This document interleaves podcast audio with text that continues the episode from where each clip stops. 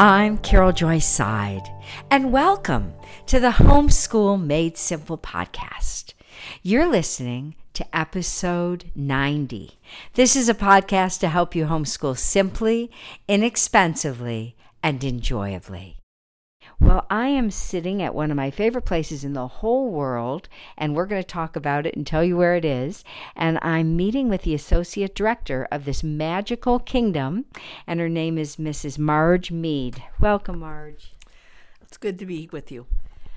Marge has been here at the Wade Center in Wheaton at, on Wheaton College's campus across from the chapel for 44 years. More than that. More than 44, but we're not counting. And she is just such a gift to the Wheaton College community and to everyone who knows her. And we're just going to be talking a little bit about the history of this amazing place and maybe spur you on to some family trips because I can't think of anywhere uh, better to come to enrich your children's lives and love of literature. So, Marge, tell us a little bit about the Wade Center, what it is, and how it began and where it's come. Well, first of all, we would be delighted to have any of your listeners come to visit, um, mm. whether with a family, so it's a brief visit possibly, or come longer just to sit and use our resources in the reading room. And I just want to make sure that that invitation is out there. Mm-hmm. The Wade Center um, is is truly um, an incredible story how it began. Clyde Kilby, who was a professor of English here at Wheaton College, in the 1940s, he began to read C.S. Lewis, and that was long before Lewis was terribly well known yes. in the States or in other countries. And uh, Dr. Kilby was given a book called Case for Christianity, which a lot of people don't even, who maybe read Lewis may not know. That was the first of three books that later became Mere Christianity. And Dr. Kilby was just, he was a professor, taught literature. So he loved story, but he started reading Lewis's nonfiction first. And, and reading Mere Christianity, he was just so taken with, Dr., with C.S. Lewis's ability to be transparent and authentic and to look at the hard questions and to raise them, um, to not feel that he needed to explain away tough things, but just to look at who God was and who God had been to him in his life. And Dr. Kilby, um, it it changed his life mm. reading that book, and he went on to continue to read Lewis. Uh, read Lewis's stories when they came out. Um, the Narnia books hadn't even been written at that mm. point. They were mm. they came out in the 1950s, and so Dr. Kilby, though he wrote to C.S. Lewis, and received some letters back. And then one time he was coming back actually from. This is a whole nother story. This is Dr. Kilby. He was, he was, uh, yes, he was. That's a good way of saying. It. But he hit, was coming back from an archaeological dig in the Middle East, and he stopped in in Oxford. Yep, and he met Dr. Kilby, and uh, I'm sorry, yeah. he met C.S. Lewis. Yeah, and they they had a conversation, and but really it was it was very much of a very brief interaction um, certainly not even a friendship but still something that was very meaningful to dr kilby mm-hmm. and as dr kilby began to realize that not enough people knew who cs lewis was or were reading these books that were just so life-changing mm. he gave a handful of books and a few letters to the wheaton college library because he wanted the students here and he wanted the professors to read them mm-hmm. and to mm-hmm. benefit. Mm-hmm. And I always say it's a little like loaves and fishes, where you take something very small and God has multiplied it. And as you know, we're sitting in a beautiful building here on the edge of Wheaton's campus, and we have um, a small museum filled with wonderful things. Tell us some of those wonderful things. Well, we have um, many people who have read the Lion, the Witch, and the Wardrobe don't know that Lewis, as a child, grew up. Well, anyone, just like you have a lot of closets in your home, there are there are lots of wardrobes mm. in a British home. Mm. Lewis was born and raised in Belfast, and uh, Northern Ireland, and in his home there were piece there was a piece of furniture that was hand carved by his grandfather. Even the hinges and the nails were handmade, hand blacksmith um, this grandfather worked in a shipbuilder's yard, and hmm. so they it was intriguing to children, and and so we know from his one of his cousins actually that he and his brother and when the cousins were over, they would climb in and sit in the bottom of this wardrobe, Yes. and he would tell stories. So you can see how that imaginative Amen. way into another world became Mm. in Narnia, also an imaginative place, but it was still the literal way into Narnia. That's right. And so we we were fortunate. Um, So you have that. You we do that have that. here. That's here, That wardrobe is here. and we also have Lewis's desk and chair. We have a dining room table where used to be our reading room table when we were a much smaller place, but now it's we have a display case that we put on top of it, and we have um, some chairs that used to go around the table. Uh, we have From Lewis's home. from Lewis's home. And those are just items related to Lewis. We have a uh, very humble desk related that um, J.R.R. Tolkien used to write on. His son Christopher, when he came to visit, I remember him walking up to it and going, "Oh, I remember my dad working there." And they were a very humble, you know, family. Exactly. Four children. Very, his Small home. both parents had been orphans. They had no family money, so they were struggling. And then he wrote The Lord of the Rings and The Hobbit, and suddenly life He was, very different. Yeah. Yes. And so he gave that to a charity, which then sold it in various hands and eventually ended up uh, something that we were able to purchase for people to enjoy. Um, So, and we have obviously, um, you know, Carol, you've been down there. We have Dorothy Sayers spectacles. Yes, we have that. we have lots of display materials, um, different things, books. We change out various displays too. We have some things, especially for children. Um, as much as possible, we really want families to come and enjoy uh, what's here and to just see the benefits of just reading these authors for themselves. Yeah, my granddaughter, um, Marge, we were talking um, about this, but I brought her here as maybe a 10 year old, and she was, it was better than being in Wonderland for her. And Tolkien is her favorite author, and she's obsessed with his writings. And it was so meaningful for her to see these different things the, the ladies in the library, Laura and, and her assistants, um, bringing things up from the archives downtown, downtown, downstairs, and showing Isley first editions and um, little letters that Tolkien had written with little illustrations that he would draw. And it's just a magical place. Are you familiar with my literature based approach to education, but still unsure of what it looks like for your family? For over 30 years, I've helped families custom fit their children's education to their specific needs. The beauty of education done this way is that it fits like a tailored suit. If you find yourself making do or wondering how to best help your child, or you simply have questions, I'm available to you. Consider booking an appointment today.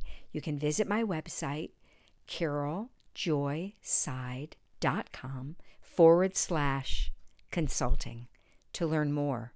Fill out the Book Now form, and my assistant will be in touch to schedule a time that works for you.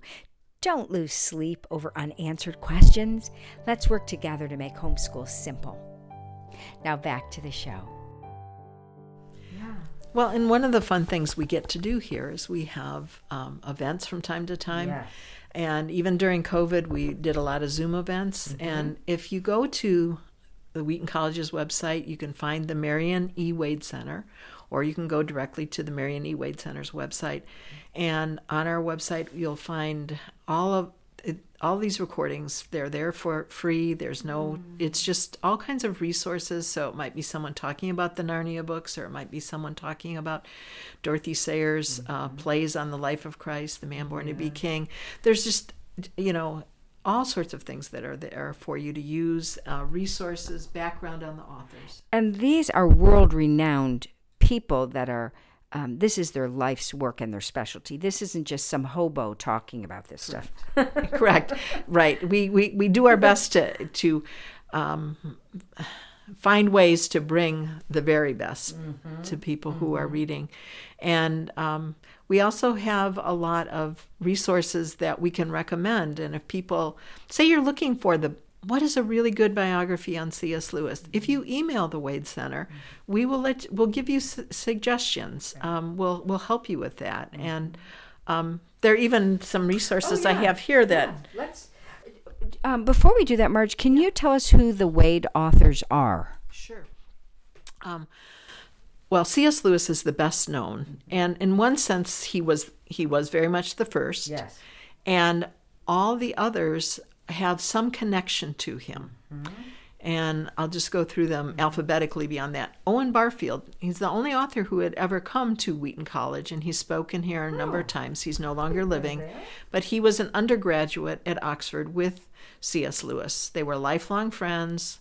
In Lewis's autobiography, which if you haven't read, I highly recommend it, called Surprised by Joy, um, he talks about Owen Barfield and says, you know, he read all the right books and got all the wrong things out of them. So they didn't always agree, but they were they were wonderful friends, and um, so we have Barfield's books here. He's not the author I would start you with, though. It, he's much more. Was he an Ink- Was he an Inkling? He did go to Inklings meetings. He didn't live in Oxford, and um, but when he was there visiting, he would be a part of it.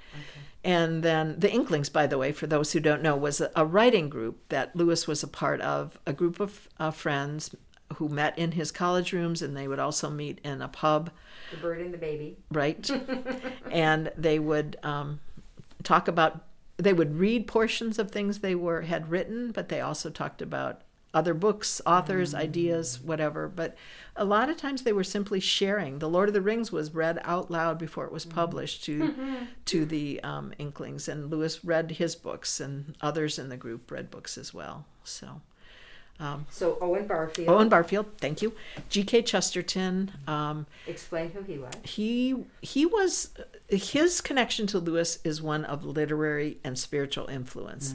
Lewis read Chesterton when he was a young man in the trenches fighting in World War One France, and Lewis was so taken by what Chesterton had to say. The other author that impacted him that way was George MacDonald. But Chesterton, um, you might know him from the Father Brown Mysteries on on public uh, PBS. Which You are might- not really his writing. No, they aren't. use his name. they yeah they, they're Father Brown. yeah it's it's it, the books are very different the short stories i should say are very different and uh, he was also a journalist so he wrote many essays he was a poet um, but he wrote uh, the, his book uh, orthodoxy and everlasting man those two books were i think the ones that impacted lewis the most in his faith journey but there's so much that you can gain from chesterton so go to our website if you'd like a little head start on what to do um, So Barfield. Chesterton, Okay. and then Lewis, and then we have um, uh, Dorothy Sayers. She's our only uh, woman author. She and Lewis were friends. Uh, she, you, I could give you quotes from Lewis and quotes from Sayers, and, and you would be surprised how close they were. They weren't taking each other's work. it's simply they were very like-minded, but they were also very different people. Um, one small example: Dorothy Sayers was a detective novelist. C.S. Lewis did not personally enjoy reading detective fiction, so uh, they had that. But there were there were other areas that they had a, a, a close connection on. Um, I mentioned already "Man Born to Be King," which is a wonderful work that um, was first broadcast as radio dramas over the uh, BBC, radio. During World War II, the same time Lewis was doing his Mere Christianity broadcasts, the people of Britain were starved for truth and meaning in this very complicated world while everything was falling apart. And both Lewis and Sayers wanted to speak to the people, what share what they knew to be true. And so uh, Sayers had written these plays um, using a Greek New Testament, translating wherever possible, using portions of Scripture, and they were um, they were wonderful plays. But they also, when they first were broadcast, there was it, it's probably too long for us to tell the story right now, but it's it they were um, objected to by people, Really? Mm-hmm. Oh, I didn't know that. and sadly, the people who were objecting most were Christians because she used the vernacular or everyday language. They didn't think it was respectful. It wasn't the King James language. There were other uh, more cultural contexts why it wasn't. So the people were reacting to it. Yes. And um, but they once they were put on, they had a tremendous. It actually worked. You know, the reverse publicity. People listened, and they were extremely. Um, some people didn't like them, but the majority. We have we have files and files and files of uh, fan letters that came in, Oh, and one of one of my favorite letters was from a, a teacher who wrote her and said, you know, after your broadcast, the children bring their Bibles to me and say, "Tell me where the story is." Oh, that's music to my ears. And there were other people. One was an uh, an Anglican priest who wrote and said, "I learned more about my faith in this last hour than I have in all my life." So there's something about telling the story. This wasn't some Hollywood movie that changed it or or made it spectacular, but just simply was presenting it. And so we're very excited. We're actually um, in working with uh, a wonderful editor, uh, a Sayers scholar, to bring out what we're calling the Wade Annotated Man Born to Be King. InterVarsity Press will be our publisher, and I'm not sure it'll be out in either 2022 or 2023, but it will show you exactly where places are, what she's quoting from. It's Matthew, or this is the Gospel of John, or whatever, showing you how scripturally based it is. But here's the thing Lewis loved these plays so much mm-hmm. that once they were published, every year he read them as part of his Lenten reading. I didn't know that. And if oh, C.S. Lewis found them that spiritually enriching, That's good for me. let us, yes, exactly. Oh. So those are the kind of resources. There's other resources that we have here that we can point people to. Mm-hmm. Um, You've written on Sayers yourself. And I didn't mention, uh, Marge, that you also co authored or uh, co edited um, The Letters to Children by C.S. Lewis. And what a great resource that is. that's they're wonderful. Lewis was such a kind man, and he he didn't actually enjoy answering letters. Um, he didn't have typewriters and computers, and um, his brother did occasionally type letters for him, but often his letters were handwritten, and he would write to children, draw pictures, and so we had um, my good friend Lyle Dorsett, our former director. Um, here we gathered them together in a little booklet just to share. And so if you love the narnia books pick up those letters and read them and hear what lewis might have written if you'd asked him some of those questions. Totally.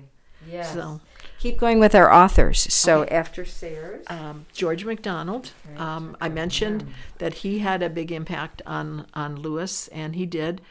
He was um, a victorian era writer and he he was also a minister so there are books of his what called unspoken sermons things that he wrote that he never preached he was a poet but he if you like the narnia stories you might take a look at the princess and, the, the goblin, and the princess and Curdie.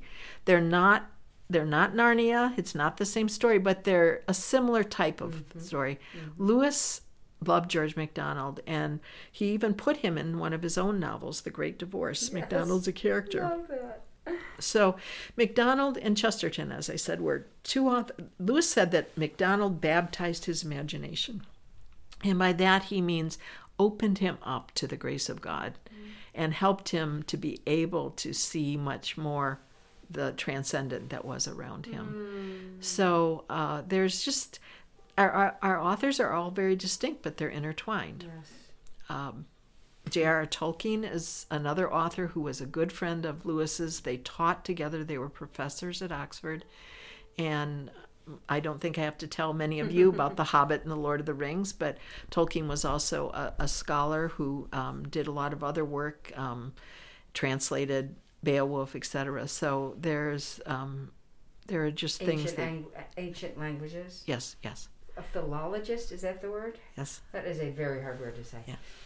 Is that everybody talking? Williams? Or Charles Williams, like Barfield, um, he- I would not start you there. He, they're they're sort of uh, alphabetically there are bookends, and they're um, they're wonderful in that they they have a lot to offer, but they're also much more complex. So they may be authors that you would come to later. Um, Charles Williams was someone that C.S. Lewis um, only got to know later in life, and they were good friends. And um, then Williams died ra- rather suddenly, right at the end of World War II, from not nothing to do with the war, but just from a surgery. And was he a, an inkling? He was. He when he lived in Oxford, he he worked for Oxford University Press, um, which was ironically located in London. And then when when the b- bombing came during the war, they moved it temporarily out to Oxford, and that's when he was going to the Inkling meeting. So Interesting. So, if someone were to um, make the trek to come, first of all, there's special events that go on. Can you think of a few coming up, Marge, that you want to mention? we do. Um, some of you might know um, she's a New York Times bestselling author, Patti Callahan, who wrote Becoming Mrs. Lewis, which is a fictionalized story of C.S. Lewis and his American wife, Joy Davidman, how they met and so on. And um, I know a lot of people have enjoyed it. Patti is just one of the most engaging speakers you can imagine, and she has written a novel um, that ha- will we will do the book launch for at the end of this month, actually, and it um, it's about uh, a young girl who goes to Oxford to study, and her brother is quite ill and he's dying, and he wants to know more about Narnia, so she goes and talks to C.S. Lewis, and that's this. I that's how the story unfolds. So Oh, it sounds wonderful. What's it called, Marge? The book? I'm That's s- okay if you can't think. That's all right. But what's her name? What's the author's name? Patti Callahan. Yes. And if you go to the Wade Center's website, you'll find information on this. I am not certain, we're not sure yet if we are able to live stream it or not, Okay. but we hope to still record it and post it. Um, and we have, as I said, many, many events. So that's one. And then in that the, sounds fun. So Yeah. Anything else coming up of note that you can think of? Um, we're we're not doing as many Yeah. this semester because we're trying to do more in-person events. So next semester we have a couple wonderful things, especially um, one we have a Hansen series, which is a faculty series, Wheaton College faculty, and we're delighted this year. Um, Mark Noll, whom you might many of you will know him. He's professor. Emer- yeah, exactly, wonderful, and he's speaking on C.S. Lewis in America. So the reception, how Americans responded to him. So those will be a series of three lectures beginning in January in person? in person. We hope for sure. It'll be so it'll be January, February, and March. I believe are the three times. We also have Malcolm Guite, who is just an incredible poet. If you don't know Malcolm's work, he's uh, teaches at Cambridge University. Is also an Anglican priest, and and Malcolm will be speaking the end of March here on Lewis's um, it- taking his imagination and his intellect and discussing the connection point there. Um, and we have some other exciting things. So just um, a few things are still almost not quite finalized, but they're they're coming up. So All I can say is it's never a dull moment around the Wade Center. This has been such a joy. It's going to make everyone want to move here just to be part of what you offer here, Marge. I'm so grateful for your long standing contribution to this community, and it would look very different were there no Marge Mead. So thank you, my friend. God bless you. And thanks for joining me this week on the Homeschool Made Simple podcast. If you liked what you heard in this episode, I'd appreciate a rating and a review on iTunes. Or if you'd simply tell a friend about the show, that would help too. Visit my website, caroljoyseidl.com, to subscribe to our weekly email and receive exclusive discounts in my online store where seminars and interviews are available. Be sure to tune in next week for my next episode where I help you homeschool simply, inexpensively, and enjoyably. Blessings.